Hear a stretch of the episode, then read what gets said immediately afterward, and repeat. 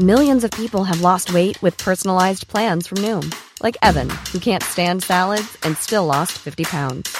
Salads, generally, for most people, are the easy button, right? For me, that wasn't an option. I never really was a salad guy. That's just not who I am. But Noom worked for me. Get your personalized plan today at Noom.com. Real Noom user compensated to provide their story. In four weeks, the typical Noom user can expect to lose one to two pounds per week. Individual results may vary. Hey, I'm Ryan Reynolds. At Mint Mobile, we like to do the opposite of what Big Wireless does. They charge you a lot, we charge you a little. So naturally, when they announced they'd be raising their prices due to inflation, we decided to deflate our prices due to not hating you. That's right. We're cutting the price of Mint Unlimited from $30 a month to just $15 a month. Give it a try at mintmobile.com slash switch. $45 upfront for three months plus taxes and fees. Promo for new customers for limited time. Unlimited more than 40 gigabytes per month. Slows. Full terms at mintmobile.com.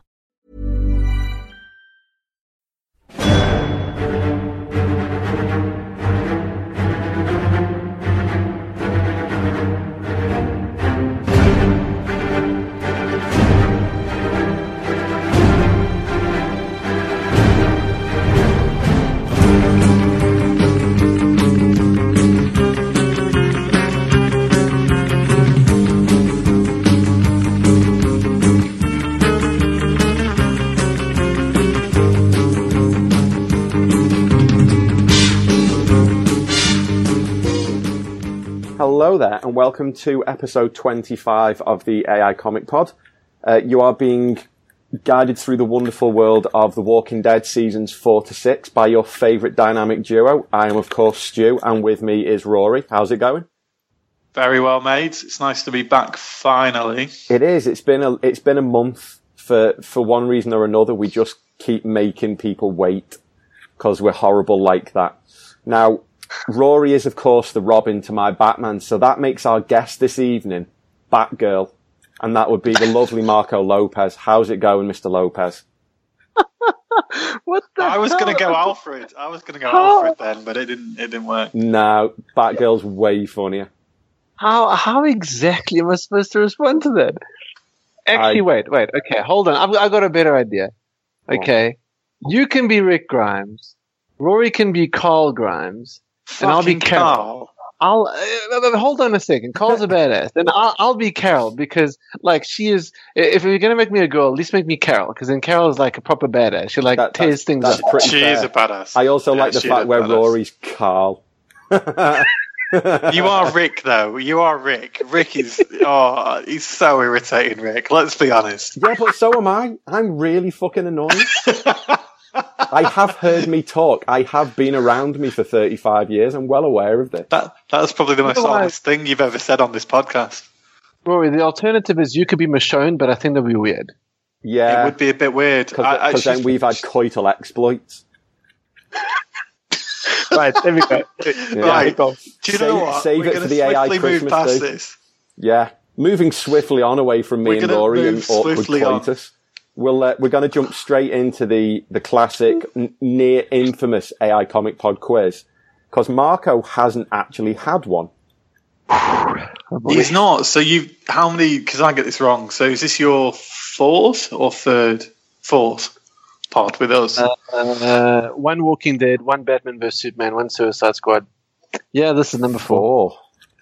You see, you see how much I care Actu- about you guys. I even remember. actually, actually, isn't there a? It was a two Batman versus. Were you on the preview as well? Or you just Yes, on he was. So was on the preview. yeah, you were on the Oh. preview as well because we, we always try and get people on the review that are that are on the preview. I don't know so- if he was. I can't even remember. I, think- Jesus.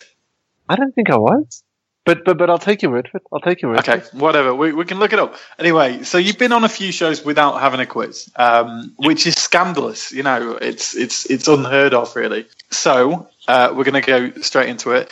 Um, just a disclaimer, because Marco's already been crying like a little whiny girl about this. Like there are a lot Batgirl. of episodes. There's a lot of material. It's it's difficult when you're talking a TV series quiz. We've mentioned that in the past. So you know, we'll we'll take his answers with a, a pinch of salt. Yeah, Question one: uh, Who is Yeah. Gareth talking to when he says, "If it makes you feel any better, you taste much better than we thought you would"? Bob Stookey. Oh, you got the surname as well. God, the Smart surname. ass. You still only get one point because the, Only the, one point. the answer that we were accepting was Bob. Just done. Just Bob. All right. Um, what is the name of Eastman's goat? Tabitha? Ah, It is. Congratulations, you've already beaten Gags. Yay! that was the main aim, really. You are So now again, le- you are now pack level up go home now? right. Question three. Uh, what drink does Daryl refuse to let Beth have um, as her first taste of alcohol? some nasty peach schnapps. See, I told you you'd ace this. Don't start getting. Three. I knew you would. You've you have now- literally watched all of this and You've read now all these comics. Gag's second appearance, and you're now level with Kalon and with Rory and Joe. God, should I just? I shall make this extremely hard now, right? Yeah, go, go to the Um, backup questions. The ones filed under B for bastard. uh, I haven't. I haven't got beef about. He's going to get all of these now. These get quite easy. Yeah. Um, which country does Dr. Jenner claim may have a cure? France? It is. Four for four. Okay, That was he- that was a bit of a guess, admittedly. Question five. What is the name of Hershel's horse? Shit. No, it Uh, it's wasn't not shit. Button. No, it's not. Shit the horse. It's not, but, it's not Button. Damn, nah, can't remember. Oh, I thought you were going to get that. I thought you were going to get it as well. Um, it was. It was Nelly or Nervous Nelly. Ah, I remember that now, but not. Yeah, too late. What can I Four. Four is your score, but we will give you the bonus and just see how you fare. This is quite a tricky one. Um, how many severed heads does the governor keep in his tanks? Like his fish tanks. Uh, wild guess thirteen. It's 24. but yeah, I tell you, bonuses are tough. I think only is it is is Zach out out in Yeah, on six Zach- for six? Zach is still the only person to get top marks. Yeah, but four is, is stellar. Four man. is respectful. Four is level with me I'm- and I'm- Chris. I'm pleased. Four That's is a respectable gentleman's score. It's it's a very good score. It's it's it's a very good score. If it's any So- consolation, I would have got one out of five because I could only remember t- uh, that it was Bob that he was talking to. The rest of them were straight over my head. I think I, I took these off the off like a you know the quizzes online and, and various places, but I think I got I think I got three, but um, I struggled with the goat and and the horse name as well didn't come to mind straight away. So Yeah. Right. that's sort of way back in season two. So yeah, we're going way back for that one. So Yeah. yeah, tough. It's been on a lot longer than you think it has, hasn't it? Yeah, when that- did it air first? Was it 2012 or 2009. shit? Really? Yeah, because it's one I a think- year, isn't it? No, of Yeah. course it is. And Jesus Christ, that's a long time back. We're coming on for its seventh year, aren't we? Now it's it's crazy. It feels like it's been going for about what three years or something. But you I forget suppose when that- you look at my split persona in Carl, he was a kid, wasn't he, back in the day? Yeah. So- and Exactly. everyone's everyone's aged a lot. I mean, you look at well, oh mind you know, most of the other kids are dead.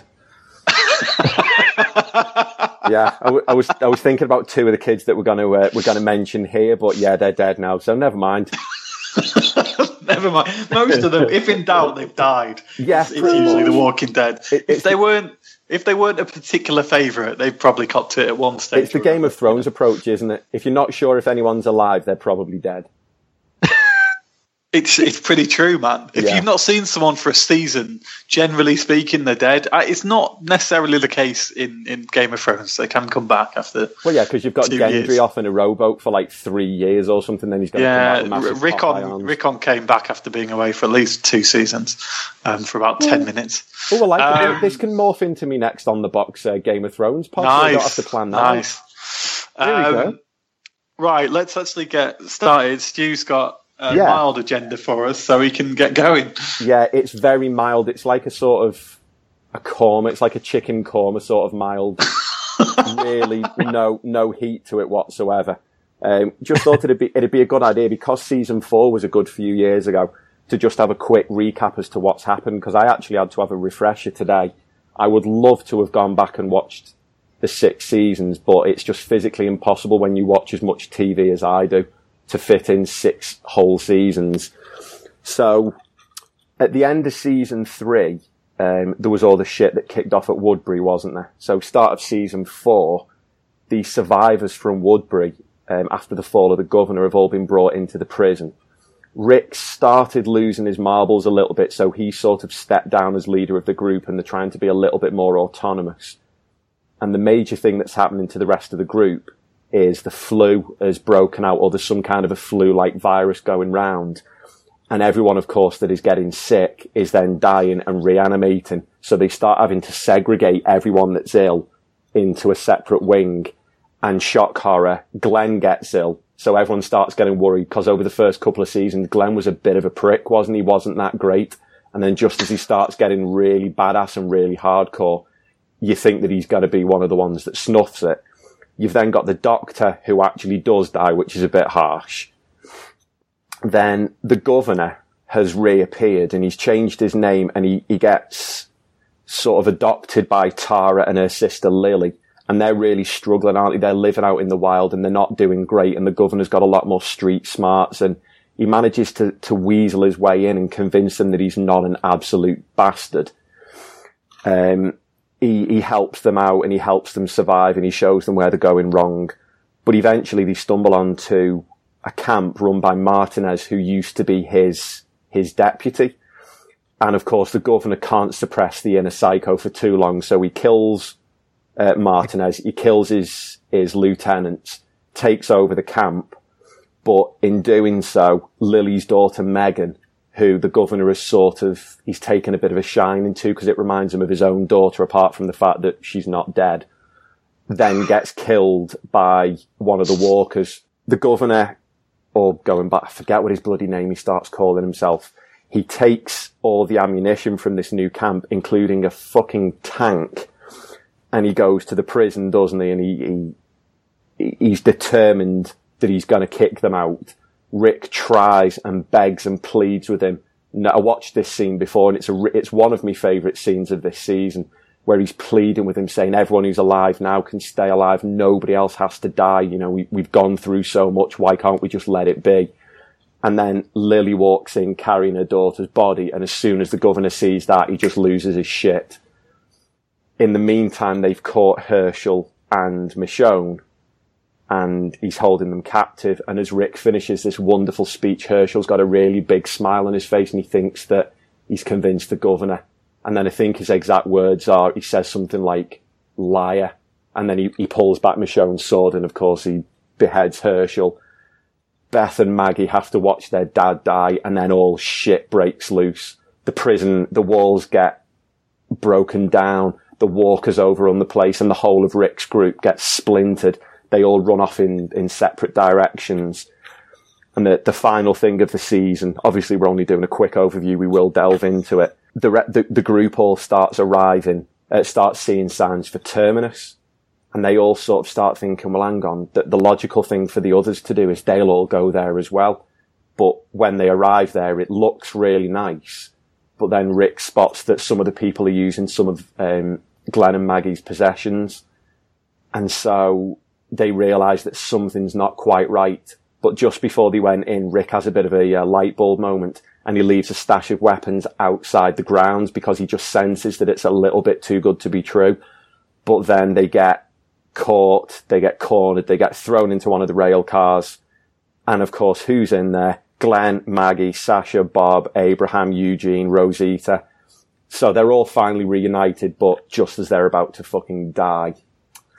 So, quick five minute Quick? recap. That was quick. That was quick. That's the most you've ever spoken without stopping. That's quite impressive for you. Well, with some creative editing, you can put me wheezing if you want in there or coughing. I don't know. Depends who's editing. It'd be Nina, the lovely Nina. Thank you. Uh, thanks, Um, Nina. So, Yeah, that's that's it. It was a great. It was it was a mixed season, wasn't it? Let's be honest. I thought it was pretty consistent. I think it, it the seasons. I, th- I think the first be- few episodes were the ones that dragged a little bit, and then it picked up as it tends to do.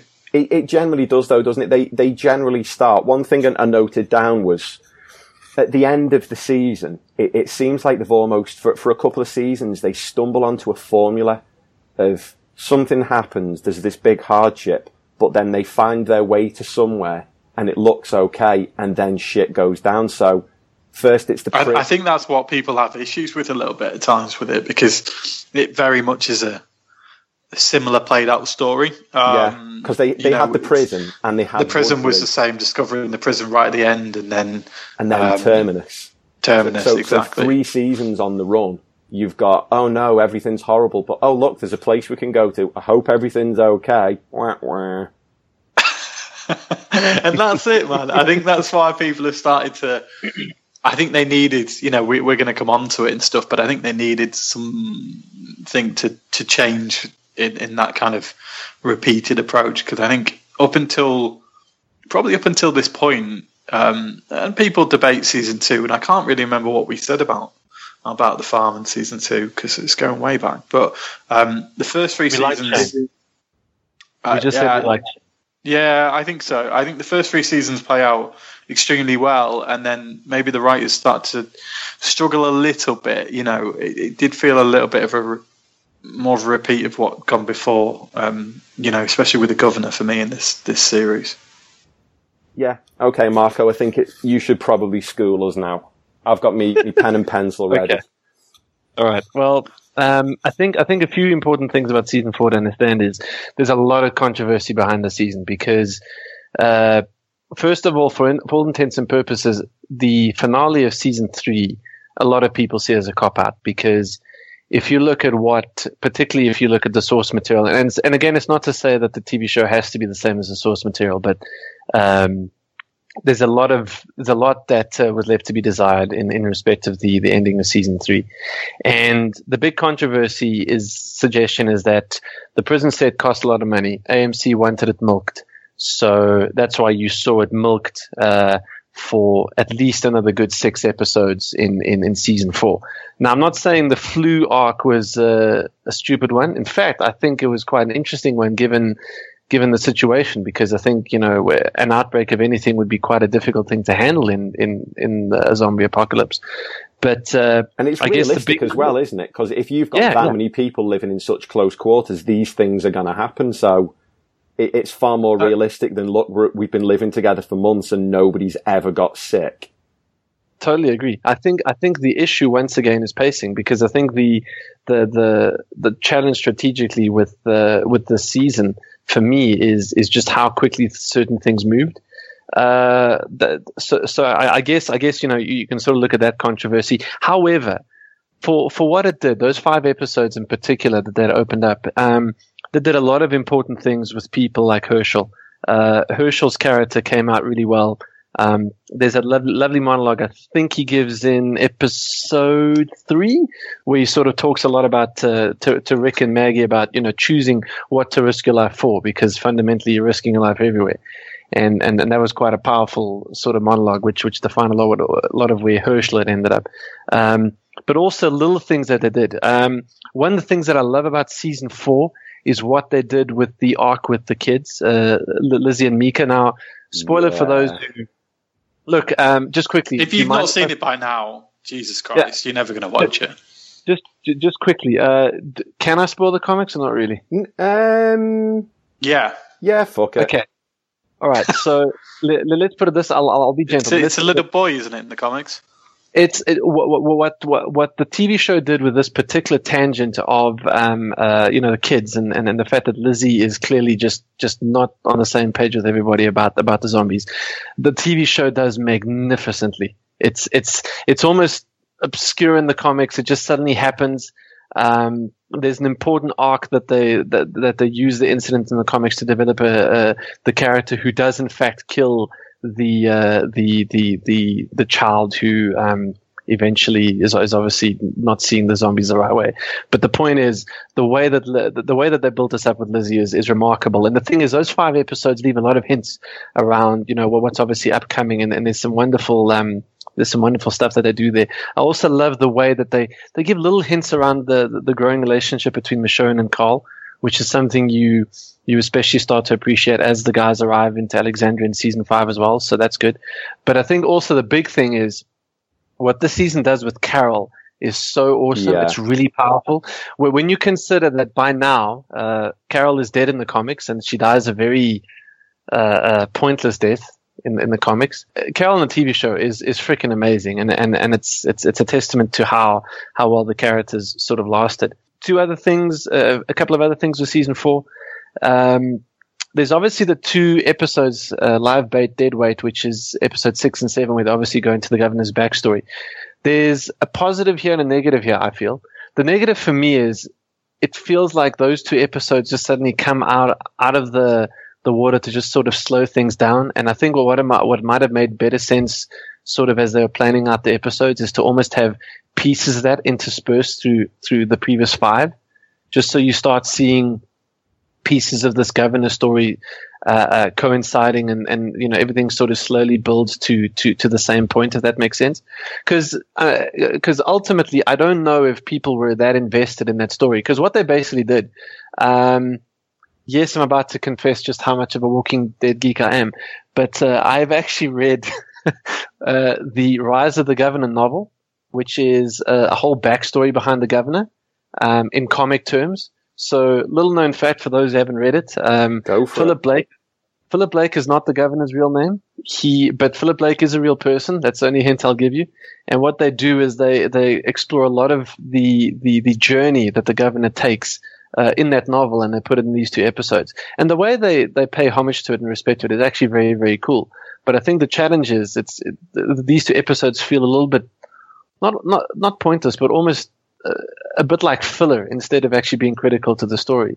Um, too far gone. The the the, the mid season finale, where obviously all hell breaks loose, is magnificent. The the way that, that there's lots of iconic imagery, the governor on the tank, the hostages kneeling down, um, the character that gets decapitated in the comic book. There's a lot of uh, uh similar images, and and and I think the good the good thing is by the time Hershel gets gets the blade, you're invested in him, um, yeah. and that's important because I really, uh, you know, the, the, the, there was a concern for me that because the character who got the blade in the comic book hadn't really been well introduced yet in in the TV show, I thought people weren't going to be invested because uh, uh, by that point you're kind of like feeling it, has it, got to be someone you, you, care about, and Hershel definitely everyone cared about.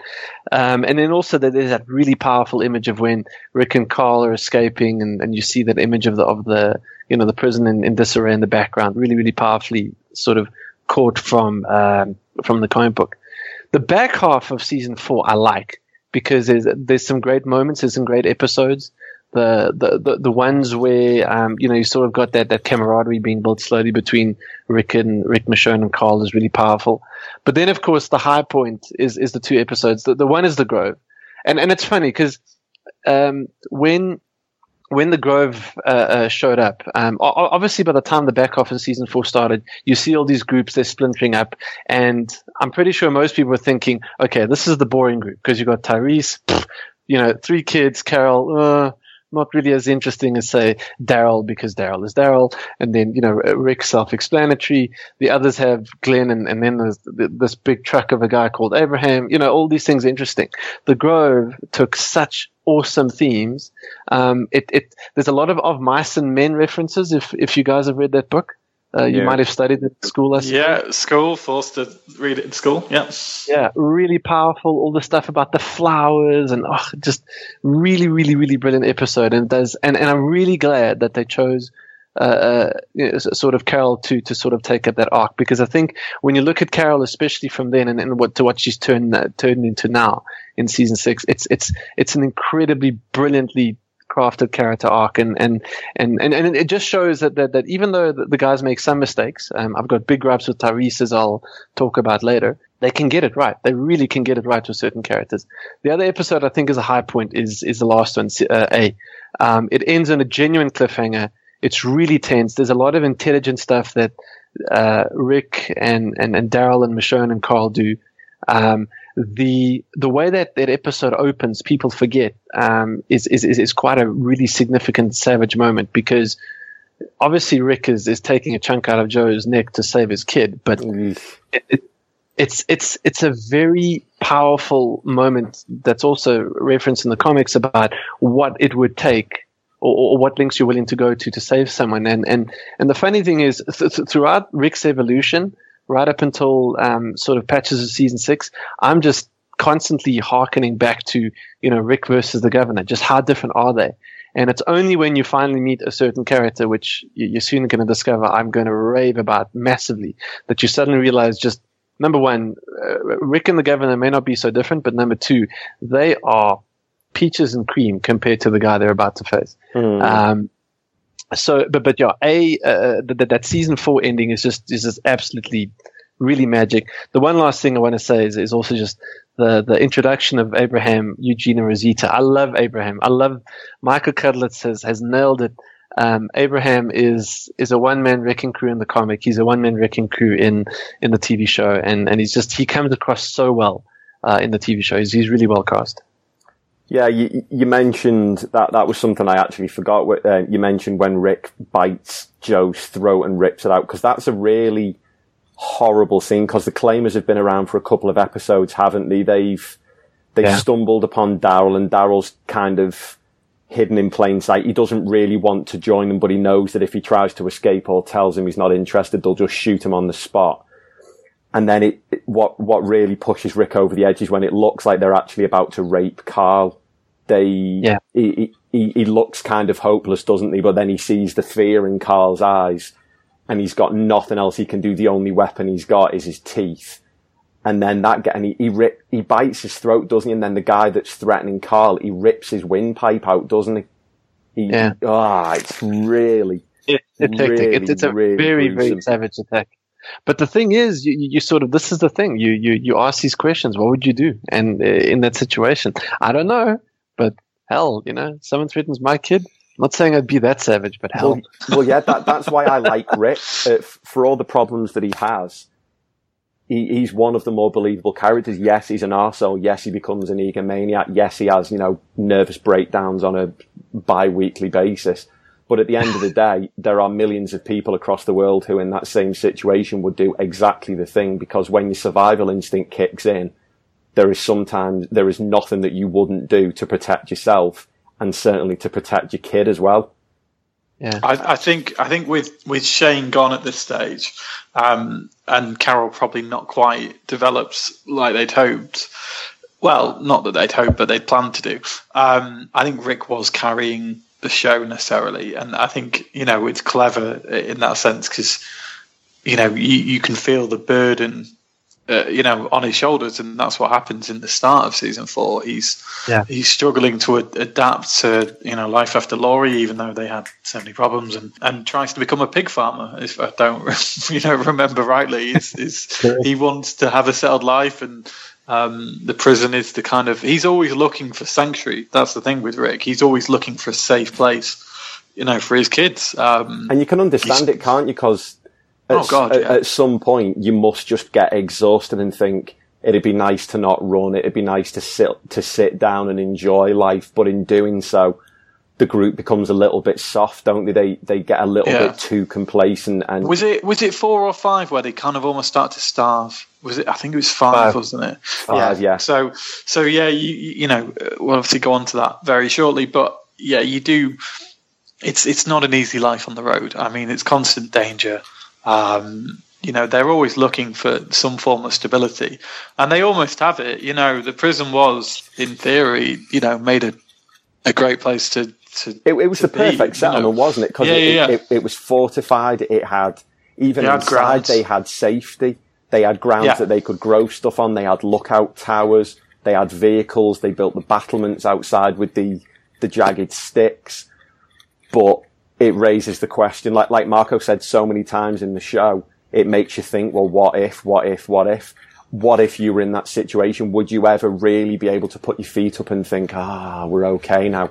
Because as the No, show well, has shown, there's always another faction around the corner that wants your stuff. There's always another group that are willing to be the cold-blooded killers that maybe you tried to not be. So can you ever stop? Can you ever really settle down? Or, or is it, is the best thing to do to just keep on moving? I think, I mean, season three obviously showed it, but um, season four as well was, it's more about, you know, the dangers from, well, this was obviously about illness, you know, as well as. It's the danger within, you know, isn't it, as much as anything? Yeah, but it's it's the dangers of obviously other humans rather than necessarily the walkers. Um, I think people's issue sometimes with it is that you know, the walkers weren't as big a threat as, as they actually are. Do you know what I mean? I suppose they adapted and got used to them, um, but it's it's brought those elements back in, and obviously the human threat was the, the key with the governor, and yeah, the storyline. I thought I thought Morrissey was was great um, as a governor. I think, like Margot hinted at, he's, he's he's nothing in comparison to what's to come. Um, just before we still, uh, just yeah, before yeah. we move on, a quick one yeah. about key deaths. Okay, go for v- it. Very briefly, I'm just going to say it's one that Marco's already mentioned. Lizzie Hershel. for me. Oh, Lizzie. Okay. Because because of the way it's done, because you've got this kid. She she seems like such a a lovely, friendly, well-adjusted kid. But then you just start getting these little bits, don't you? Where you're going, what? Why is she on the railway tracks? Why is she taunting the walker?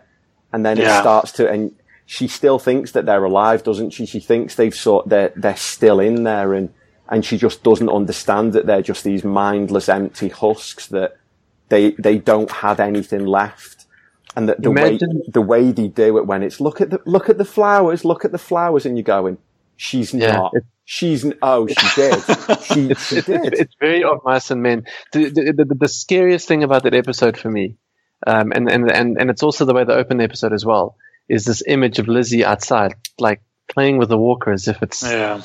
Oh man, it's a frightening. I, t- I tell you what about the show, and, and people obviously, you know, it's it's a it's a loved show. I mean, it's a hugely popular show, um, always has been, but they do have, you know, for whatever reason you want to you can call it about you talked about those filler episodes before but they make yeah. the show their way I, you know the thing about the, the showrunners is that they make it and they don't just take audience feelings and, and, and run with those ideas they don't just make it you know walkers constantly you know they could make it constantly about action and constantly about fear and, and death and everything else but yeah. obviously you have to introduce all the story arcs to keep you interested um, and, and episodes last, like the Grove, episodes like the Grove, no, exactly, it wouldn't last. But episodes like the Grove are just that is like really high quality TV making. Uh, it's really high caliber, you know, script writing. Um, just to to just go off completely, you know, from the, the story as it as it would be as it's progressing and and do something that bold, which, as Marcus said, does exist in the comics, but nowhere near the same intensity they brought it to, to life in the television show.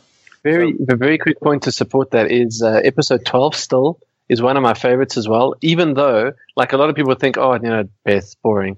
But that that episode when when Beth and Daryl are sort of explored for a whole a whole episode, it's it's interesting because of Daryl, because that episode is a lot more about Daryl yeah. than it is about Beth. And it's the first and time they properly fleshed him out, isn't it? As a, yeah. A, a, all, all you've ever really heard about is the the sort of redneck side of Daryl that when he was with Merle and you've never really delved into why he is the way he is, why he is such a hard ass, why he is so, so sheltered with a lot of people and why he, he seems to be the, the perennial loner. Exactly. I Daryl, like Carol, um, and I wasn't meaning to rhyme, but those two, if you go back to what their original characters were like, are just so, so worlds apart of where they've taken them. And, and that's what Marco's right in saying before that you know they have developed certain characters extremely well. I mean, you can talk about Rick's journey, and God, it's been a turbulent one. But you know, Carol's journey is, is incredible as as an actress, and you know, she's really gone to levels that I I didn't get the impression she could go to.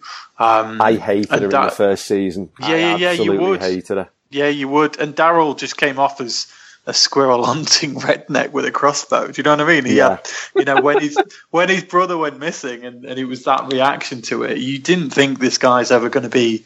You could think he maybe be loyal because he clearly has that in him, but he's obviously developed and and Glenn as well, and obviously you know. Uh, Maggie and Hershel and, and, everyone else was introduced a little bit later, but um, you know there is key developments for all the, the kind of major characters. You know, it's pretty impressive, really.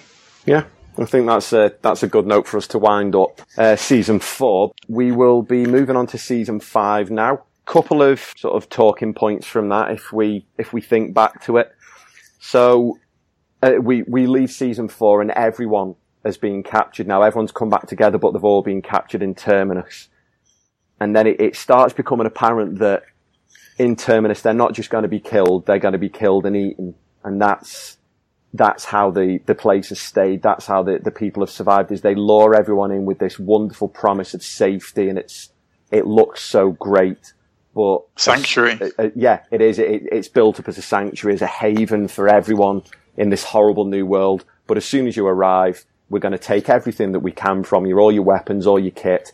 Then we're going to kill you in the pretty gruesome way. We're going to bop you over the head with a baseball bat, slit your throat over what looks like an old pig feeding trough. And then we're going to eat you, boil you, turn you into people jerky, whatever it is. And it, there's, there's a, a bit of a gross scene. You, you see the one guy, don't you, on the end, who I didn't realize it's the penguin from Gotham. Is it? Yeah. I was watching a video before doing a recap.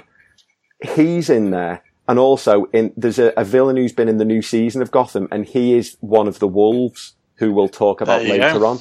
But I didn't realize it. There's a bit in, in season four, I think it is, where Rick, Carol and Carl are in a small little town and they run into two people, a boy and a girl Oh yeah. the, the the guy gets lost and they find the girl being eaten by walkers and her legs Yeah. come off. The guy return turns up at terminus and he's the one that gets killed. And there's that awful sound when he gets hit and you just hear off the top of his head. And it's, I think, uh, Robin, Robin Lord Thomas or something like that. And it's the guy that plays the penguin in Well, Gotham. there you go. So there you go. Um, and they, they manage to overpower them, don't they? And um, it's mainly aided by the lady that we were just talking about, Carol. Carol, She's on a she's on a one woman rampage. that is that is probably that's either my favourite Carol moment or my second favourite Carol moment where she stood on the hill and she's just taken everything down and she causes that massive explosion, doesn't she, blowing up a, a fuel tank and in amongst all the chaos, everyone's able to to escape and some of the group get killed, some of the, the Terminus people get killed, but Gareth leads uh, a section of them away. They they then sort of have their proper introduction with Eugene and uh, Abraham and what have you, and they decide that the safest thing to do is they should all try and get Eugene to Washington DC because there's a cure there. It then turns out that Eugene is a Billy bullshitter. There is no cure, and he's only said it because he's realised that he, he offers absolutely nothing to anyone. So the only way he can stay alive is by pretending he's got useful information. We also get introduced to Father Gabriel Stokes, who I find to be incredibly annoying. Very, very, Possibly possibly the most annoying character in modern television history. yeah, that's, that's a, as far that's as a fair shout because I don't believe that in this world he would have lived. I think he would have been he would have been Walker fodder years ago because I just don't believe that he doesn't. For a start, he's He on his wouldn't have lasted a day. He wouldn't have lasted a day. Probably chance. not. Probably not. But he's on his own.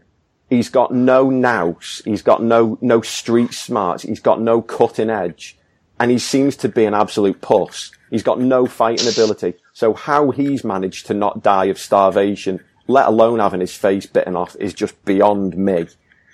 But they, the you have a bit of a backstory with him, don't you? About he, he's questioned his faith, and he had a bit of a shithouse moment where loads of people wanted to come in his church, and he just locked them outside and let them get eaten, which was I kind love that. I love funny. that. That's a bit of a shithouse moment. He's basically slaughtered, you know, tens or hundreds of people. It's just just a shithouse. Well, we'll we'll get that as one of the t-shirts that Gags is going to make hashtag shithouse moment. I'm I'm going to wear one of them. I'll get a black, a I'd black wear one of them. t-shirt that says shithouse moment. Um, and then Rick Rick tries to convince everyone they they want to stay at the at the church, don't they? But um, everyone gets a little bit split up, don't they? Because they th- some of them really want to get Eugene over to where this cure is, so they split off, don't they? Yeah, um, Maggie and Glenn. I think Maggie and Glenn go with, don't they, they? Yeah. they go with, and then it, it, Eugene sort of lets slip that he isn't a scientist. Abraham knocks him out with one punch, which is amazing because I, I didn't like Abraham at first, but then when he Oh, I, started out I think Eugene, he's great. he was like, "Yeah, okay." It's his ginger beard. You can't trust anyone with a ginger beard. It's ju- that's a life lesson. Did your parents not teach you that? Never trust anyone with ginger beards. Yeah.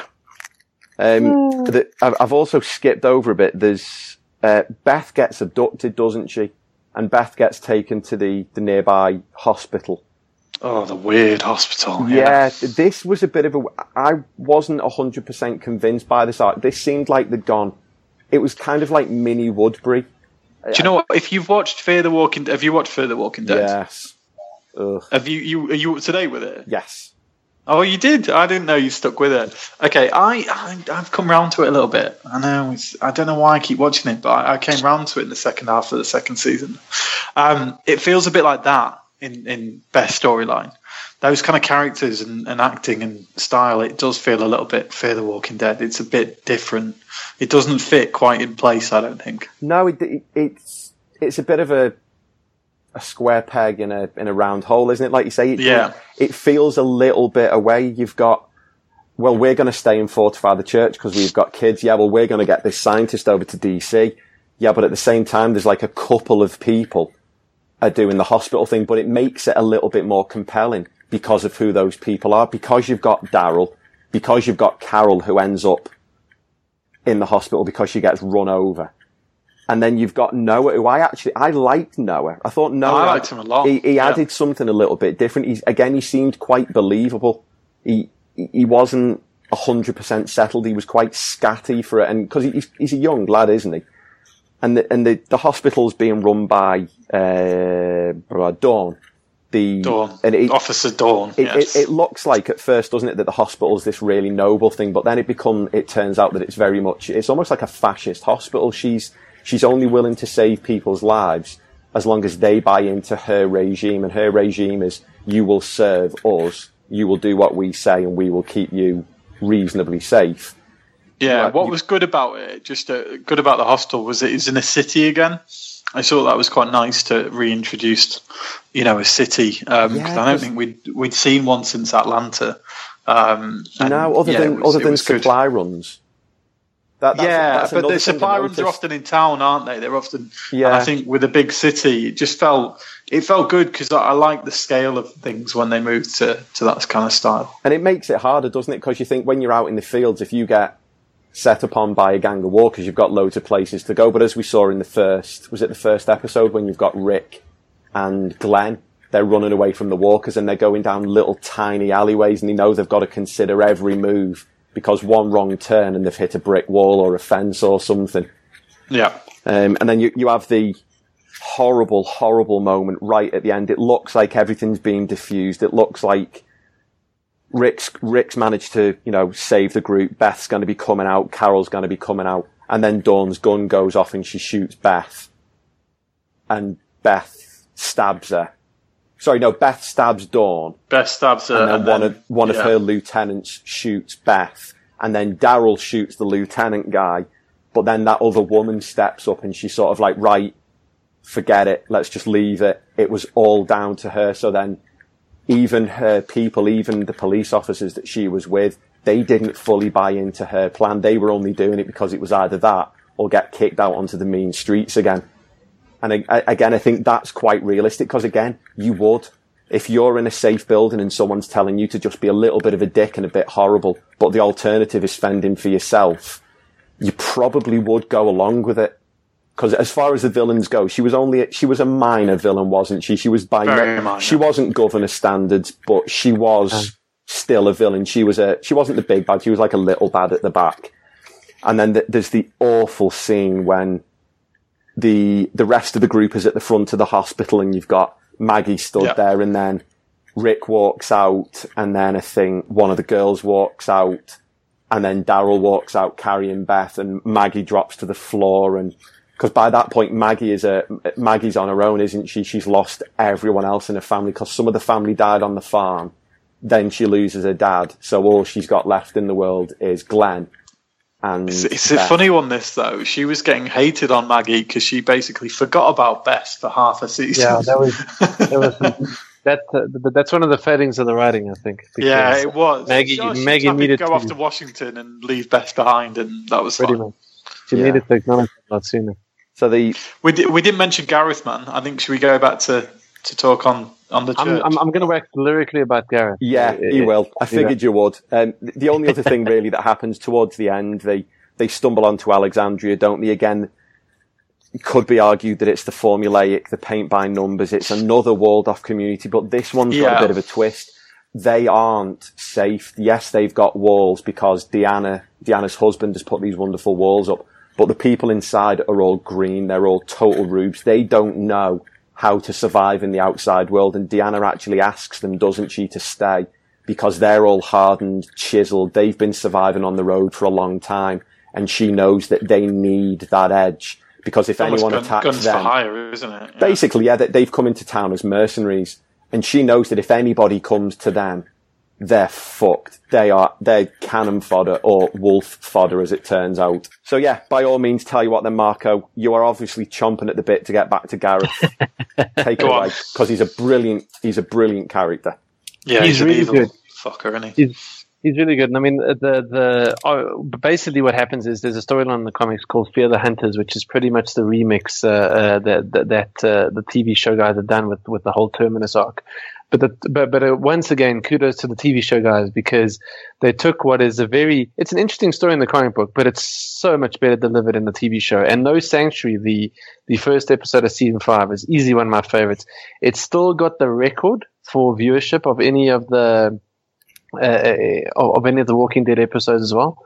Um, and I mean, it's just it's just an absolutely jam-packed, action-packed, chilling episode. A lot of the the savagery in that opening act with the with, with sort of that uh, uh, that trough uh, is, is, is is obviously quite uh, quite frightening to people. But it just the thing is the, the funny thing is in, in, in the comic books you end up hating these guys a lot more because what uh, what what what they don't bring across in, in, in the TV show is that, that these guys have resorted um, to to even eating children, which is a horrible thought. But that's that's Gareth's whole tangent when he's saying to to Bob about um, you know the, the the whole story with the bear cubs and and, and the bears that, Yeah. that uh, the bears can and I mean that, that's sort of the thing. But that's it. Gareth is just. I mean, he's only in what, what three, four episodes, but he's very chilling, very conniving, and yet at the same time has this lovely charm. So it's it, it's it's it's quite effective that he, he takes you into confidence in in the uh, the last episode of season four, and then immediately turns on uh, you know on its head in in, in season in the beginning of season five. He's really really good. But also that that whole episode as well is quite interesting, just because again of what it represents for Carol uh, uh, in in in in many respects. The the rest of the season, look the the the the first half of season season five. I mean, um, I, I, I share your sentiments on Gabriel. Although, funny enough, Father Gabriel's a lot more interesting in the TV show than he is in the comic books. Um, What? What? Yeah, yeah, Oh. God, how bad is he in the comics? He's, you know, you know, he's he's just not fleshed out in the same interesting detail. He's he's a lot more. He's given what a lot interesting details, Mark. Well, he's he's the, the, the, it'll it'll come up later, particularly in, in season six. But but the fact that he becomes a lot more more, more involved in, in the battling in season six is obviously quite a uh, quite a. he becomes a touch more involved. Yeah. Let's Yeah. not say a lot more. He, he maybe maybe stabs one Walker, perhaps. No, we'll, we'll go back to it. I'm only I'm only joking. Fair enough. Um, Bob is what happens to Bob is obviously quite shocking, but it's a nice remix of what happens to someone else in the comic books who is well dead um, in the TV show. He's been dead for, for over a season now. And it, it, it's Um, the way they do it, the way he, he, he wakes Yeah. up, doesn't he, when he's been captured and he doesn't realise what they're eating. And he's sat Again- there, like you said, he, he's got this real charm. He's sat there talking to Bob while he's Yes. eating his leg. I, know. It's, it's, and, and, and the thing, again, kudos to, to, to, to the TV show to producers because they do a fantastic job of, of doing iconic imagery. The the look, that, that exact same shot Yeah. of Bob suddenly realizing his leg's gone. Um, that image is very, very similar in the comics. Uh, it's it's really, really good. Then there's that brutal episode where obviously they, they finally catch the hunters in the church and they slaughter them. It's a brutal slaughter, but uh, it's it's again you, you you have to sort of ask the questions about how you'd feel about it. The whole the whole uh, Slabtown arc with with respect to the to to the ho- hospital and death and so forth. I think it's an interesting concept, but on the whole, I I wasn't too keen on it. I must be honest. I I, I didn't think even though it's a it's a good uh, interesting concept, it just felt like it took way too long. It's good that they managed to bring yes that they managed to introduce Noah, who's an interesting character, very very, very grounded character. Um, and they managed to get Carol and, and Daryl involved in an interesting way. But but ultimately, it just it just felt like you know that that, that first half season extended a little a little more than than it should have for me.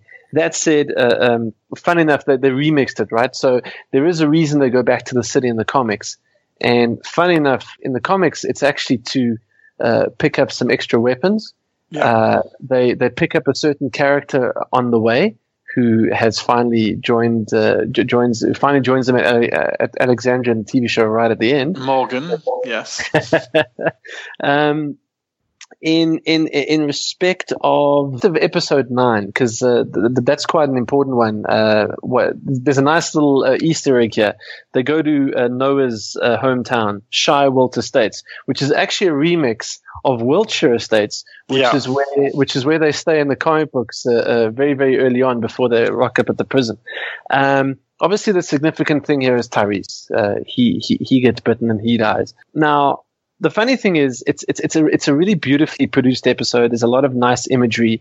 Uh, the season, the, the the episode starts with with a funeral, and you think it's Beth's funeral, but actually, when you look at all the visual cues coming back, it's actually Tyrese's funeral, and and and and it's sort of quite a cerebral, poignant exit for for the big man. But ultimately, I've I've got to say, um, the Tyrese that I like is the crazy berserker that that you see in the comics. This gentle giant, just I, I never got sold in him. Um, he, he he went out nicely, and he was part of some really interesting arcs, not, not least the Grove, obviously, that we spoke about just now. But ultimately, I just I wanted Berserker Tyrese because Berserker Tyrese was insane in the comics, absolutely crazy and insane, and, and far more, far more of a, you know, you, you, you, you look at who's who's challenged Rick uh, for leadership. It's always these big muscle guys, the likes of Abraham, the likes of Tyrese, and and and unfortunately that didn't come across uh, enough. Uh, I thought I thought the introduction of Aaron handled really well. They've, everyone's depressed. Everyone's got serious PTSD. They're really really desperate. Uh, uh, Ross Marquand is, is is cast really well as Aaron. I I, I like I'm, I'm sold on him. I like him very much. Uh, Rick's Rick's being an a hole by this point properly because he doesn't even trust him and it's like punching him out and tying him up and handcuffs and whatnot uh, as a driver into Alexandria. But I think you can, you know, we can appreciate that Rick by this point very much a survivor and a leader, so you can understand that. Uh, when they arrive in Alexandria, the, the, one of the things that I love about this is a, a lot of nice little touches that they've taken that are unique to the TV show. First of all, Carol immediately goes into deception mode. It's hilarious. She describes herself as being clumsy with guns and its vulnerable housewife. Whatever, Carol. it's brilliant. I like that about her, though. I like the fact It's that awesome. she she, She revert- doesn't trust anyone. No, and, and the thing is, it, it becomes clear, doesn't it? She doesn't even trust herself. She's so afraid by the person that she's become, by the fact she's become a cold-blooded killer. That It's brilliant. and though. and now now she's got a chance, hasn't she, to reinvent herself, to go back to being the housewife that she used to be so proud of being, to be famous, for, to be known for something other than the fact that she can kill people without batting an eyelid. And now she's known for she's baking cookies, and she's the one everyone goes to when they can't think of what to make because they're running low on on supplies. And she's always got a substitute for something. And you're like, you shot a child in the back of the head like a couple of weeks ago. And now you're making acorn cookies like it's nobody's business, you know? one absolutely. One of my favorite parts right? Uh, season 13 opens and you've got like um while they while deanna and reg and, and, and spencer like depressed because aiden's been killed there's carol like like she's almost doing like a cooking show with the cookies and the, like the martha stewart of alexandria. Um she's just it's it's it's just all, all these little things with her brilliant.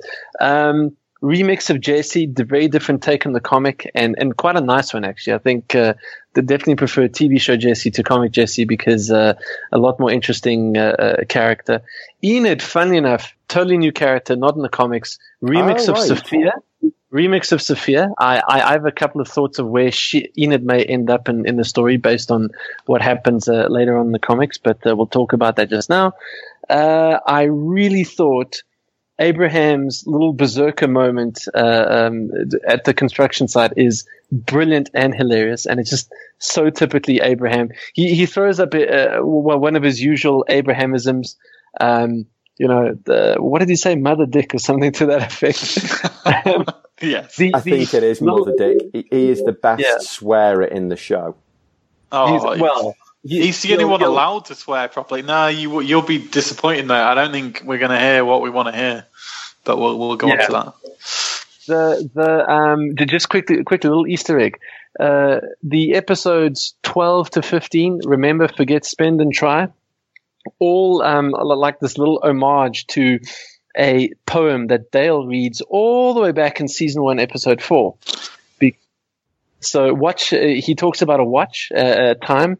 Time is a gift. Not that you may remember time. That's uh, one one uh, name of the episode, but that you may forget it. That's another one for a moment now and then and not spend all your breath trying try to conquer it conquer so all those all those four ep- all those four or five episodes are uh, taken from you know sort of a, a, a respectful moment to that poem little easter egg for you Never say, audience, we don't teach you anything. All right, never again. This is education. the the uh, other little things I love what I did here, Reg. Um, so so just so you know that they've reversed it in the comics. Um, Reg is is is is not Reg in the comics, and uh, the the leader of Alexandria is male and very much uh, not Reg. But Reg in in in in the, in the TV show, very sweet, very likable, uh, which is a far cry from the um, from Douglas's wife in in, in the comic. Uh, I actually think what they do with Deanna is is also more interesting than Douglas. Douglas is not as charming as Deanna in the show, which is very cool. Uh, what they did with Nicholas was really really good. They immediately made him li- like a proper idiot, which um, you know sort of sets up that whole Glenn versus Nicholas thing very nicely.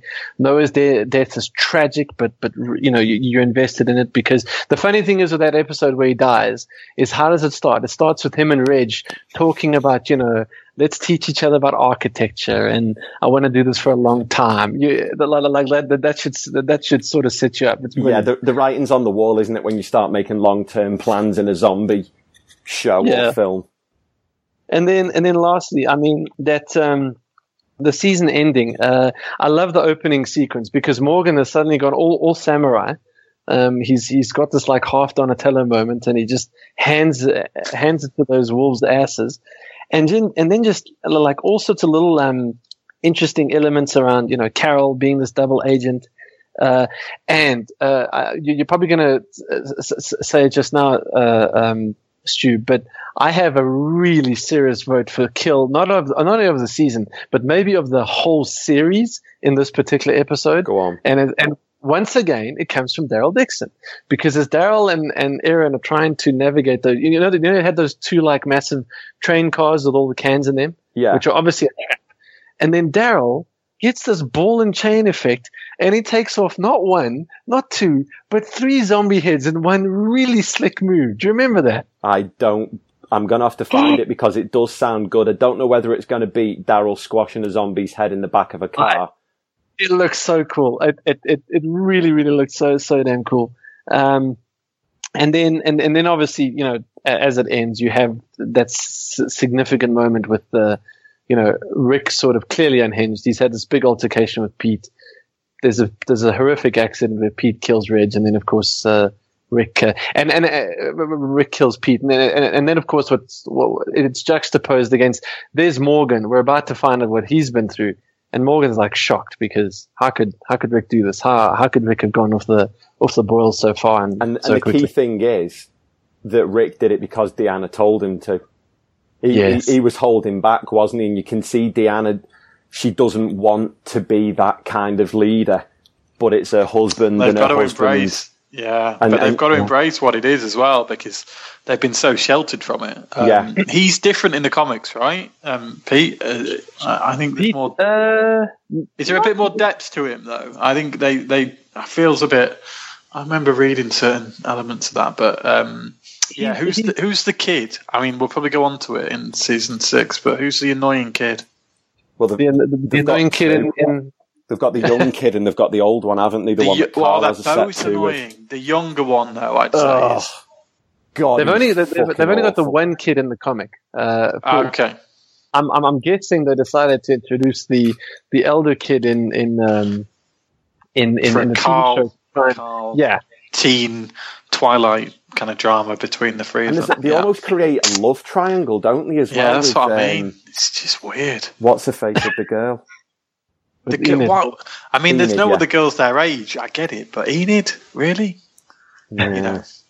You, She you, you, may be, you may be surprised. This actually might be something that happens. I'm hoping. I'm hoping. I'm hoping Enid does have a story because it's. She's kind of been a bit of a. Uh, there was all the talk of her being a spy for the Wolves, wasn't there? That was the big thing. And it, it, Um, it did look like it because she, she always seemed to be skulking around, didn't she? And Yeah. the fact that she was sneaking out and going out, and it, it always looked like she was up to something. Yeah, it was a bit different. He, yeah, you kept seeing Carl kind of seeing this girl jumping over the fence and, you know, uh, kind of hiding in plain sight and stuff. So, yeah, it was quite different. It's there's a lot that went into the series. You know, when you kind of break it down into into this, really, a lot of kind of storylines and uh, a lot of movement and development. It was less standstill than maybe season four, at least for the first kind of half of season four. I I liked this season. I, I can see why people maybe started to get a little bit frustrated because I think some of the storylines, you know, we, I think we waited so long for Sanctuary and then it was over in an episode. Yeah. And that was quite surprising, you know, to be honest. I, I you know, it was great episode. It was probably the finest opening episode of a, a series. It was just, it was brilliant, but it was quite a shock that it was just over, you know, um, and you you'd taken like half a season to get there, and then it was over in one episode. Um, I remember that being quite a surprise for me. But yeah, other than the the, the Daryl and Beth, and when I like their kind of togetherness, but other than the hospital element, I thought it was a it's a pretty solid season. But then, I think. Then yeah. what happens is we, we find ourselves getting to the big one. We are going to break our record for longest show ever. What, how, what are we pushing now? We, it's already been an hour. Now we can finally cover season six. I'm sure a lot of people would say that out of the six seasons, this is their favourite or one of their favourites. It starts off uh, at a, a really horrible two or three day period in Alexandria. Um, Yeah. the, the, the group have found out that the, how should we say, the, the simpletons in Alexandria have, have stored a load of, of walkers in a quarry. And it looks like there could be tens of thousands of walkers in this fucking quarry and they're kept in by Oh, a couple of, uh, of, of semi trucks. It makes me just think, how have these people survived? How have these people not shot each other by accident and fallen downstairs and broken their necks? Because it seems so stupid. But you can clearly see that they were building this up. And when they start talking about how they're going to do it and we'll let them out and we'll lead them away, you're instantly going, no, it's not going to work. It's not going to work because it never works. Whenever anyone has a plan, it never works or it never works as well as it should do. So they, they come up with this wonderful idea, don't they, about they're going to lead them away and they'll get them to the highway and then after a certain point they'll just carry on walking and they'll take themselves miles away and everything will be fine and dandy. The, then we, we, we've got another separated group of Daryl, Abraham and Sasha. Um, and they meet Dwight, who claims to be fleeing from the Saviors. We've never, we've not heard of the Saviors by this point, have we? no, Um, so they they find a fuel truck, um, but they they get waylaid by a group of the saviors who are, who claim their property is now owned by Negan. yeah, and we must say it's not zombie kill of the week, but it's the best kill in the show for me. It's probably the best non-zombie kill where Daryl pops up with a fucking RPG and just blows the smeg out of them. And it, everything looks like it's it, it's kind of tense, and then it starts to calm down, and and then there's a fucking RPG, and everyone's blown up, and everyone's just toasted on the floor like marshmallows. And Daryl's really, really pleased with himself. And why wouldn't you be? He just got to use I, an RPG. I would be. You would be. He took them out. It was pure first person shooter video game in real life. It was. It was. It's literally yeah. It was taken from a game and gone right. What would you do in this situation? Yep, there's a rocket launcher. It's what you I'll do in that. Call of Duty. If you've got Exactly. a rocket launcher, you walk into a room of people and instead of shooting them, you, you rocket the shit out of them. If you Because ever get only chance in a game to get hold of a, a rocket launcher or a grenade launcher, you know you are winning. Yeah. it's it's hands down. Yeah, you, no one's going to shoot bullets. You probably you probably blown yourself up at one point or another, but other than that, you But if are you're going you are out, you're going out in grenade style, which is the best You way are. to go. And then I'm sort of losing myself in the, the, the chronology of how it happens, but the one of the walls collapses, doesn't it, as as some of the walkers start forcing their way into Alexandria, which sort of goes back to Deanna's That's husband. when they're they're basically they're led away because of the the car alarm goes off, doesn't it? Yeah, there's Yeah. that. There's a track that uh, that that gets. Yeah. So they were doing It's, that. it's the whole comedy happened, version. though, of hasn't it? I remember that there's a bit at, right at the end of one of the one of the episodes where a couple of people have been doing a patrol round the fence, and as Yeah. they walk past one bit, you start to see some blood coming through one of the fences, and you realise that the fence Yeah. has started to lean just a slight bit, but they haven't noticed it because they've taken their eye off the ball a little bit. And this Yeah. is one of the things that Deanna's husband wanted to do, isn't it? He wanted to put up more fences with more reinforcements because he accepted that what was there wasn't going to last forever. So it's another No. one of if oh if Pete hadn't gone batshit and tried to kill uh, Rick, maybe they would have been a little bit more fortified and a little bit more secure. But then you you end up with this. It go it starts going quite backwards and forwards, doesn't it? Because all of a sudden, while the group are on the road, all of a sudden there's this massive horn gets. Uh, I think it's a horn at the end of the uh, end of one of the episodes. Am I, I think right so. in Yeah, they, they, they were walking away, and then all of a sudden, Rick hears this massive honk, because the they did incredible, incredible work to, to build that kind of construction line and, and, and herd all those walkers in that direction. Yeah, Um, and there's a few walkers that split off, and the groups went and took them out. And yeah, they, Rick was trying to get them ready. Do you know what I mean? Get and the sometimes they, they, Alexandrians they ready guided to. them. They to guided kill. them back to the road, didn't they? So they'd go into the woods, and they'd. Yeah, It was all. It was like it was just herding tr- cattle, wasn't it? They were trying to keep them all in this one massive flock of, huge. of undead. Yeah, the biggest herd. You're talking in- thousands or tens of thousands all up, up- and they're, they're trying to get into the highway, aren't they? And Yeah. Daryl and Abraham and Sasha, the plan is they're going to take them. Uh, Daryl, they, they they try to take them up to a junction, don't they? And then they're going to spin back on themselves or something. But Yeah. then everyone realizes where the horn is coming from. It's coming back from base, and all the walkers are heading that way.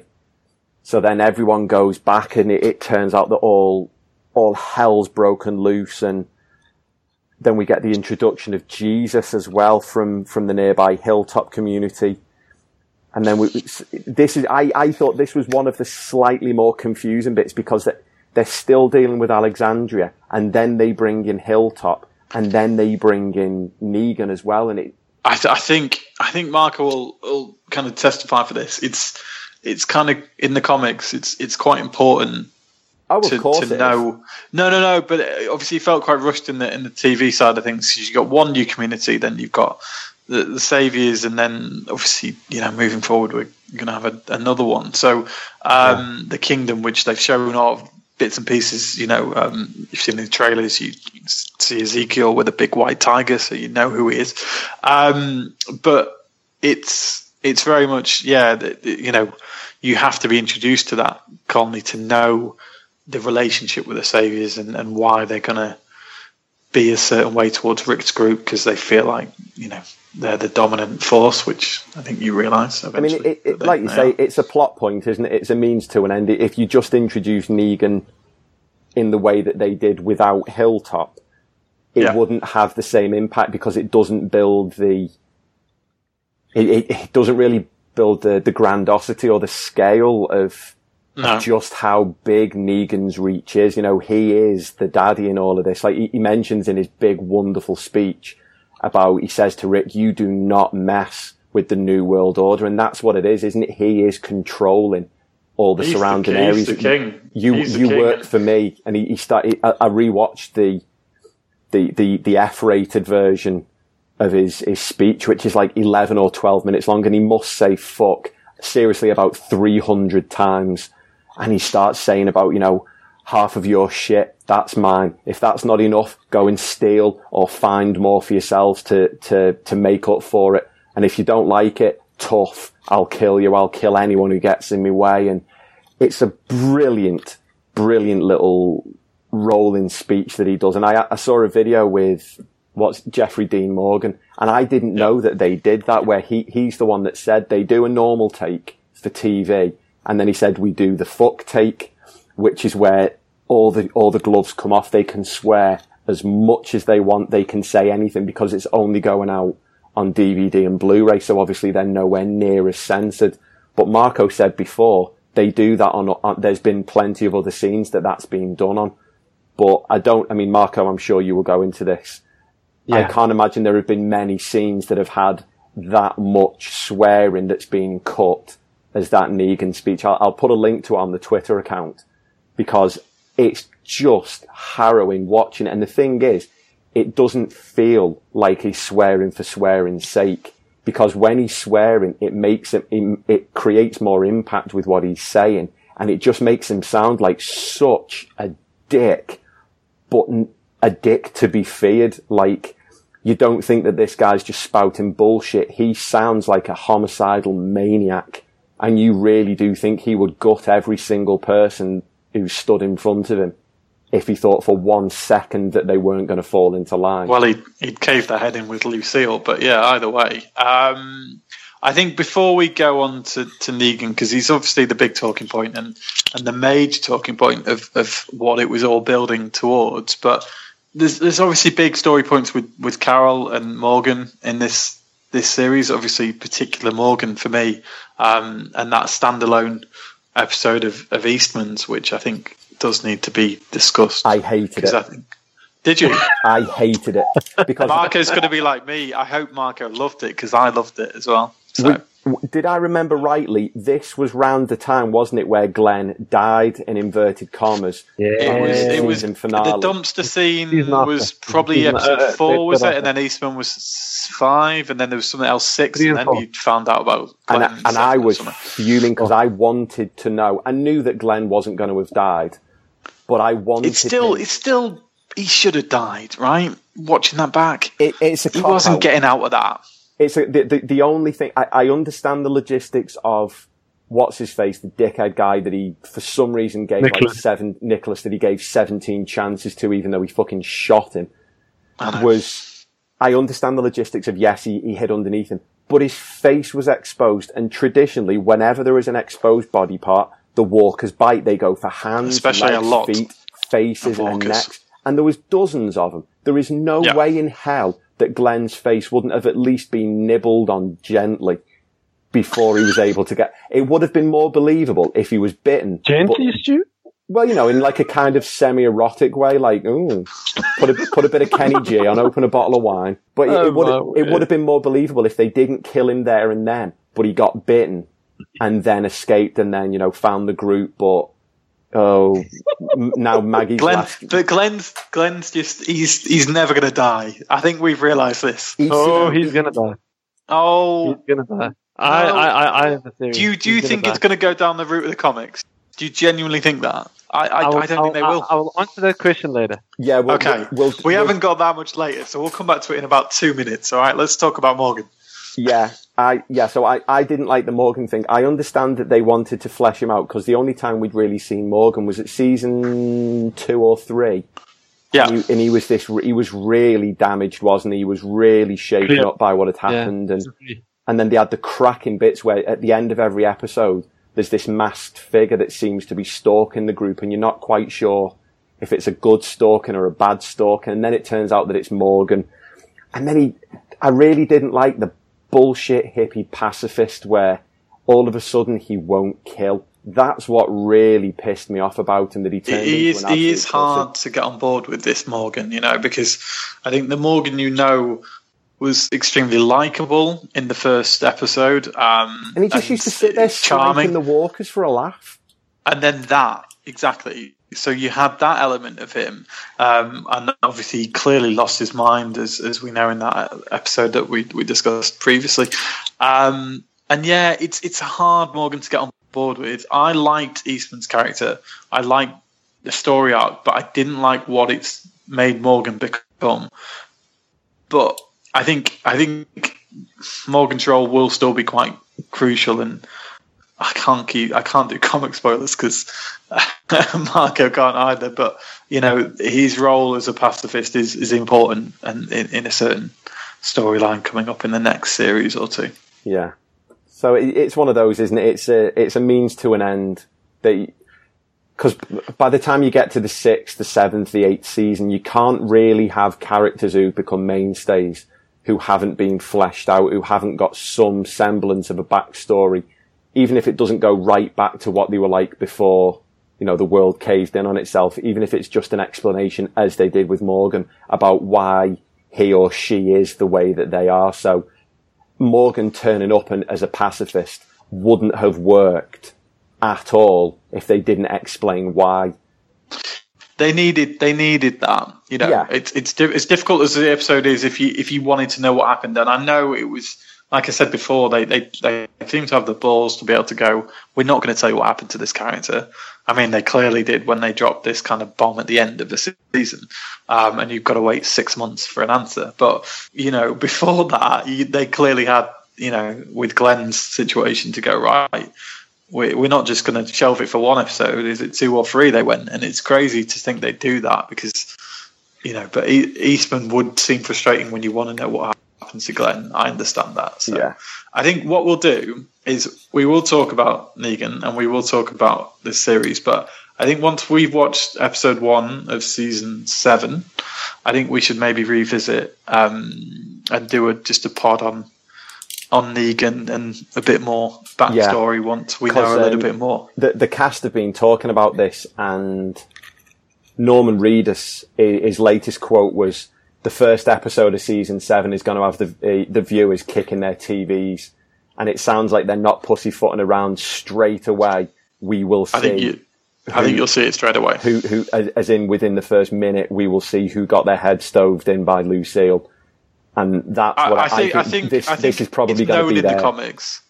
It's It known is. in the comics that it's it's Glenn. So Yeah, Marco. That's why on. everyone thought that Glenn was going to die under the dumpster, didn't they? Because he'd he'd out he'd outstayed his welcome, kind of. And, And they foreshadowed it even in Sanctuary with the baseball bat. Yeah, bat. with the baseball bat. They, they And did. also handling a baseball bat as well when he's uh, exploring uh, uh, that uh, that place later in season five with uh, with Noah. No, no, no, no, no, no, no. Sorry, uh, Wiltshire Estates when he's talking Yeah, to yeah, yeah. Rick and Michonne. Uh, I think, I think, not only do I think Glenn is going to get the bat, but I actually think there may be two characters who get the bat. I That would be two. that would be bold.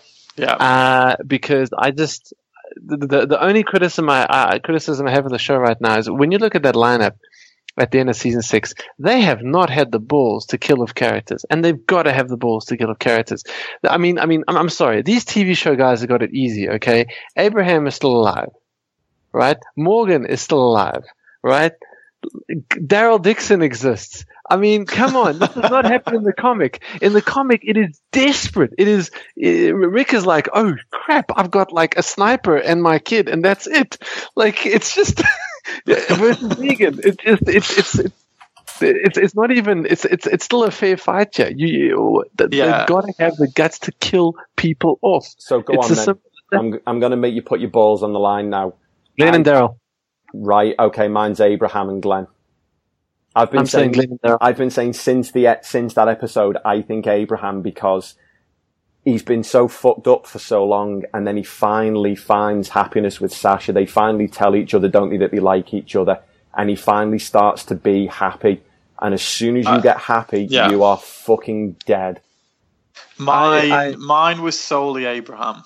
Okay, so but if if we are thinking two, I think they'll go for the gentleman that introduced them to this to uh, the place they're in. Um, I can't remember his name. Aaron. Yes, Aaron. only because I think you care a little bit about him, but I, He I, seems I like a nice guy. He seems like one of Yeah. those. He, he's treading the line quite well between being harsh enough is, to survive. but Negan's not losing. philosophy. Is Negan's philosophy not to kill women, Marco? Well, it, it, this is the only thing that disappoints me about what they did uh, uh, with with the, the the final episode is that yes, fair enough, it's a very tense episode, and particularly if you've read the comic, like I was, I was watching that episode, dreading it, and you know, I, I was sitting there looking at tweets with people saying, "Ooh, it's coming, this is getting interesting," and like you guys have no idea. In the comic book, in the comic book, this this this sequence is like five to six pages. It is it is chilling. And I mean, it's Yeah. not even the most shocking moment. I still think the governor's attempted rape of Michonne way earlier in, in the comic books, Yeah. comics is far more, more far more freakish. But this moment in the comics is horrible. It because the thing is, Charlie Charlie Adlard, who, who, who illustrates this stuff, he goes he goes into detail. I, I, I I'm, I, I'll be shocked if they actually show sh- show the detail here. But it is, it is a gruesome It's image. known that the, It you know, the blood dripping and the severity of it. Well, uh, have you Yeah. seen the latest trailer? Uh, the latest trailer, the the camera pans down and you can see there's puddle. There's a puddle on the floor and it's blood, and you can see bits of brain in it. Oh, it's, it's just, I, it's, it's, it, it's, I do. Will they go that far? I think they've got to. They've killed a child, but they didn't show that. You know, they, the, the, the, they, they the- didn't kill off the baby. Thank Christ, Yeah. because that would have, uh, you know. But they have they've killed had- off some kids. The, the Lori se- scene with the bloody C-section was pretty harrowing. You know, Yeah. um, they've gone quite bold, and But- I just, I just don't think if they're gonna cut out all the swearing, do you think they'll they'll show it? I think. Do think you think they they'll show the bat to the head? Look, they might, but but but the one thing I was going to say, sorry, Rory, I didn't actually answer, Go, go. answer your. Basically, was um, does he does he not kill women? Uh, not necessarily, but he he he kind of like there's this whole speech that he doesn't go into in in, in the TV show where he talks. He actually goes to the different characters and says like, mm, I can't really take you out because you know, race card and he's pointing at Michonne. Can't take you out because also race card, he's pointing at Glenn. Uh, can't really take out mother and child. Not really cool. That's not what I do. Can't take out Rick because, you know, it makes him, makes you a martyr, blah, blah, blah. It's like he, he does all this whole like speech of rationalization around why he shouldn't. And that's why he ends up saying he can't decide. And then he starts playing Eeny, Meeny, Miny, Mo. By the way, just the profanity. Negan swears a lot in the comic. Like, Oh, like, yes. it's, it's it's it's insane. I, I I just counted. He says the f word thirty seven times in, in in that particular speech. When you consider this is over like three or four pages, that's a lot. That's a lot of thoughts. Yeah, I, and- I and- haven't and- read this one yet, but I really want to. I'm going to try and get the second compendium read before it starts. He he is he is without I mean, I mean the the second he's introduced it is he steals every page he's on. He is the, the, the, the thing the thing that's amazing about him is just he's he's got this charisma and he's also smart. This is not like the governor who has no. charisma but isn't a good tactician.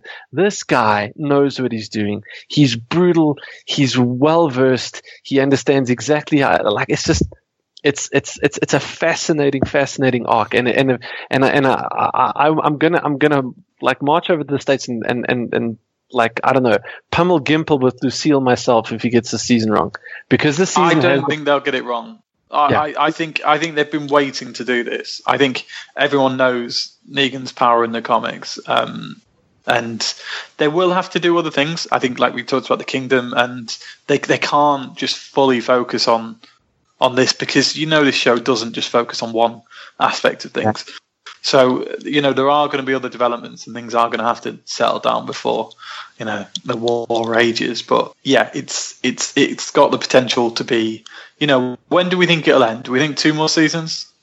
Uh, Uh, I think I thought we I thought it had been confirmed that it was going to be eight. Yeah, so I, seven I, and I'm sure somebody somewhere, unless I'm I'm still thinking. Are you thinking of Game of Thrones? Yeah, I'm- I'm- I think you think of Game of Thrones. I don't think they've gone that way with it yet. It- I mean, obviously the comics are still going, so there's material to be used. But um, It's gonna yeah, I just think it needs to it? go up a level. I think it needs to go up a level. I think it, it was it's it's such a successful thing, but I just think it can offer a little bit more. Um, and yeah, like I said, I think Negan is almost a a pod in itself. Let's be honest. Um, I think and I, think that's maybe- a really good idea. We'll we'll do that after the after the first episode and we're all caught up. We can just do a quick, even if it's only a quick half hour where Yeah. all we talk about If Marco is, is talks, the it'll be at least 45 minutes, so let's just remember. Maybe- this is your maybe- mastermind chosen subject, Marco. I'm impressed. No, I, I, I, I, I love this character. I really, really love this character. Negan for me is the is the second best character in The Walking Dead in the whole in the whole thing. Uh, only only surpassed by the by the Walkers themselves, because obviously Nice. the Walkers define define the universe. But Negan for me is just because the thing the, the the most powerful thing about him is also what what he brings out in Rick. Um, Yeah. Because it's it's it's it's at this point when you start seeing some really interesting character development with Rick in the comics uh, and and and it's it's it's much needed as well because I think if you if you look at season six as a whole, um, the pacing is a bit is a bit sluggish in the beginning, even though there's a lot of tension with that uh, you know that that big herd. But but re- there's a there's a lot of charm that happens. Um, sort of in the lead up to it, they have to introduce the hilltop and they have to introduce this larger world because that's that's critical to the idea of you know setting up the barter system and all these different communities that that ultimately Negan is controlling. Um, just quickly, the next world that episode. Love it. My favorite uh, Walking Walking Dead episode ever. It's the one where Jesus is introduced because it's so funny. There's a lot of charm in that episode. It is quite a Um, funny one. He, he's he's a bit of a trickster, isn't he? He's, he's got a bit of a he's got quite a sort of a cheeky, I, yeah, trustworthy you- I think you want to see more of him, don't you? I think And we he's, do, he's a good character, and he's he's known well in the comics. and he, Well, he- well liked in he's a big comics. one going forward. Is he is he part of Kingdom? No, he's, part of. he's he's part of Yeah, Oh, But he- I'm, I'm he's thinking of the guy with the tigers.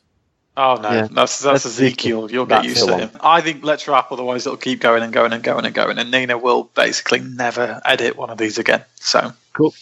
Yeah, let's do Um, Eddie plugs. Um, Marco, you are the guest. Anything from you, mate? Not really, because I mean the the the AI Pod 126 that I did. If you want to listen to it, by all means. But I Very mean, good.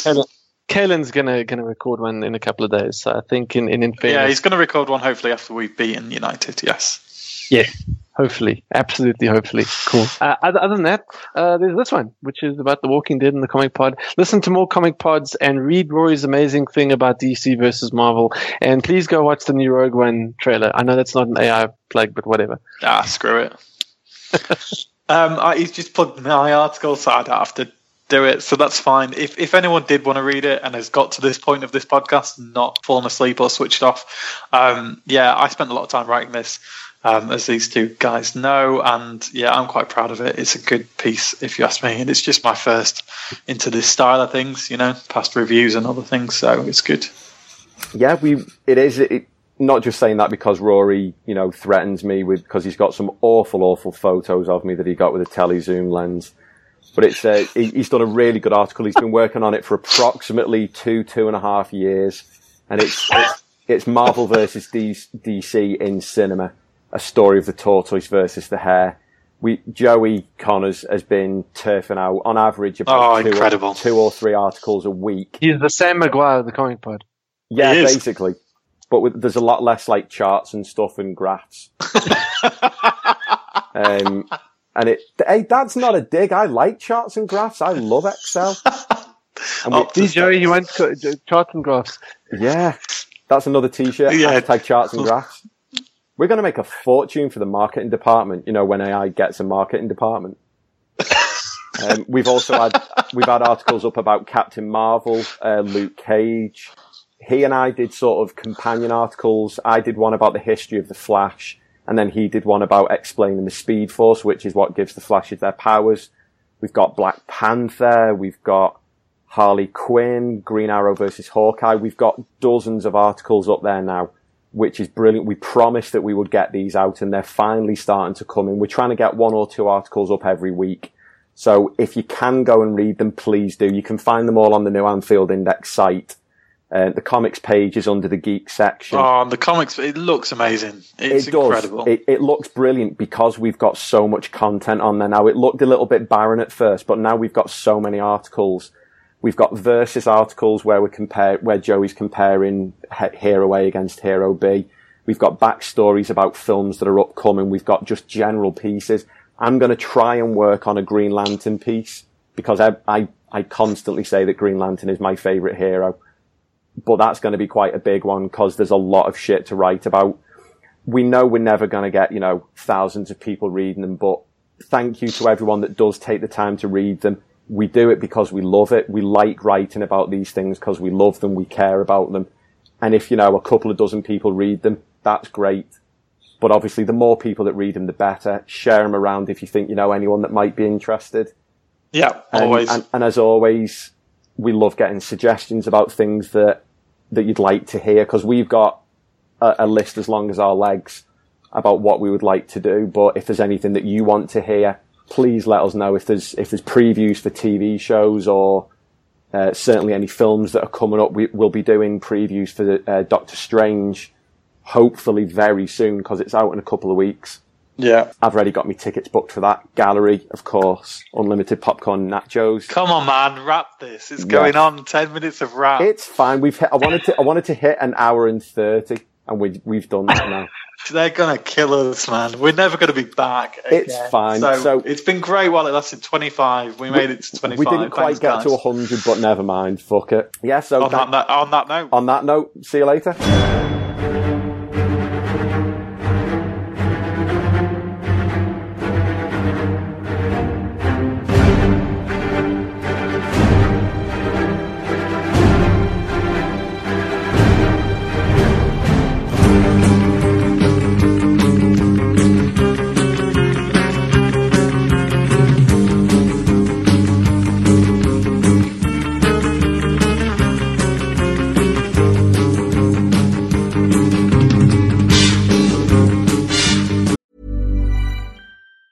If you thought the only way to get a more defined jawline with natural looking results was through surgery, think again. Juvederm Volux XC is a non surgical injectable gel filler that improves moderate to severe loss of jawline definition and can help you achieve natural looking results with little downtime. Even better, this improved definition lasts up to one year with optimal treatment. No maintenance required. Improve jawline definition for a smooth, sculpted look with Juvederm Volux XC. For important safety information and to find a licensed specialist, visit juvederm.com. That's J U V E D E R M.com. Not for people with severe allergic reactions, allergies to lidocaine, or the proteins used in Juvederm. Common side effects include injection site redness, swelling, pain, tenderness, firmness, lumps, bumps, bruising, discoloration, or itching. There's a risk of unintentional injection into a blood vessel, which can cause vision abnormalities, blindness, stroke, temporary scabs, or scarring. Talk to a licensed specialist to find out if it's right for you. You should celebrate yourself every day,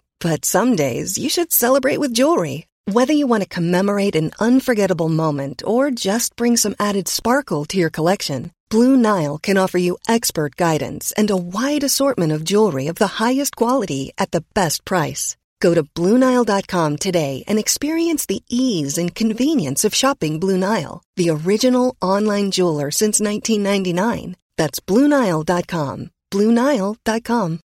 Millions of people have lost weight with personalized plans from Noom, like Evan, who can't stand salads and still lost 50 pounds. Salads, generally, for most people, are the easy button, right? For me, that wasn't an option. I never really was a salad guy. That's just not who I am.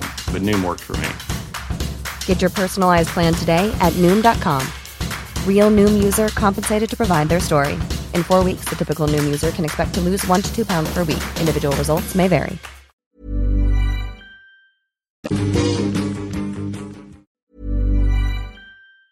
Mom deserves the best, and there's no better place to shop for Mother's Day than Whole Foods Market. They're your destination for unbeatable savings, from premium gifts to show-stopping flowers and irresistible desserts. Start by saving 33% with Prime on all body care and candles. Then get a 15-stem bunch of tulips for just $9.99 each with Prime. Round out Mom's menu with festive rosé, irresistible berry chantilly cake, and more special treats. Come celebrate Mother's Day at Whole Foods Market.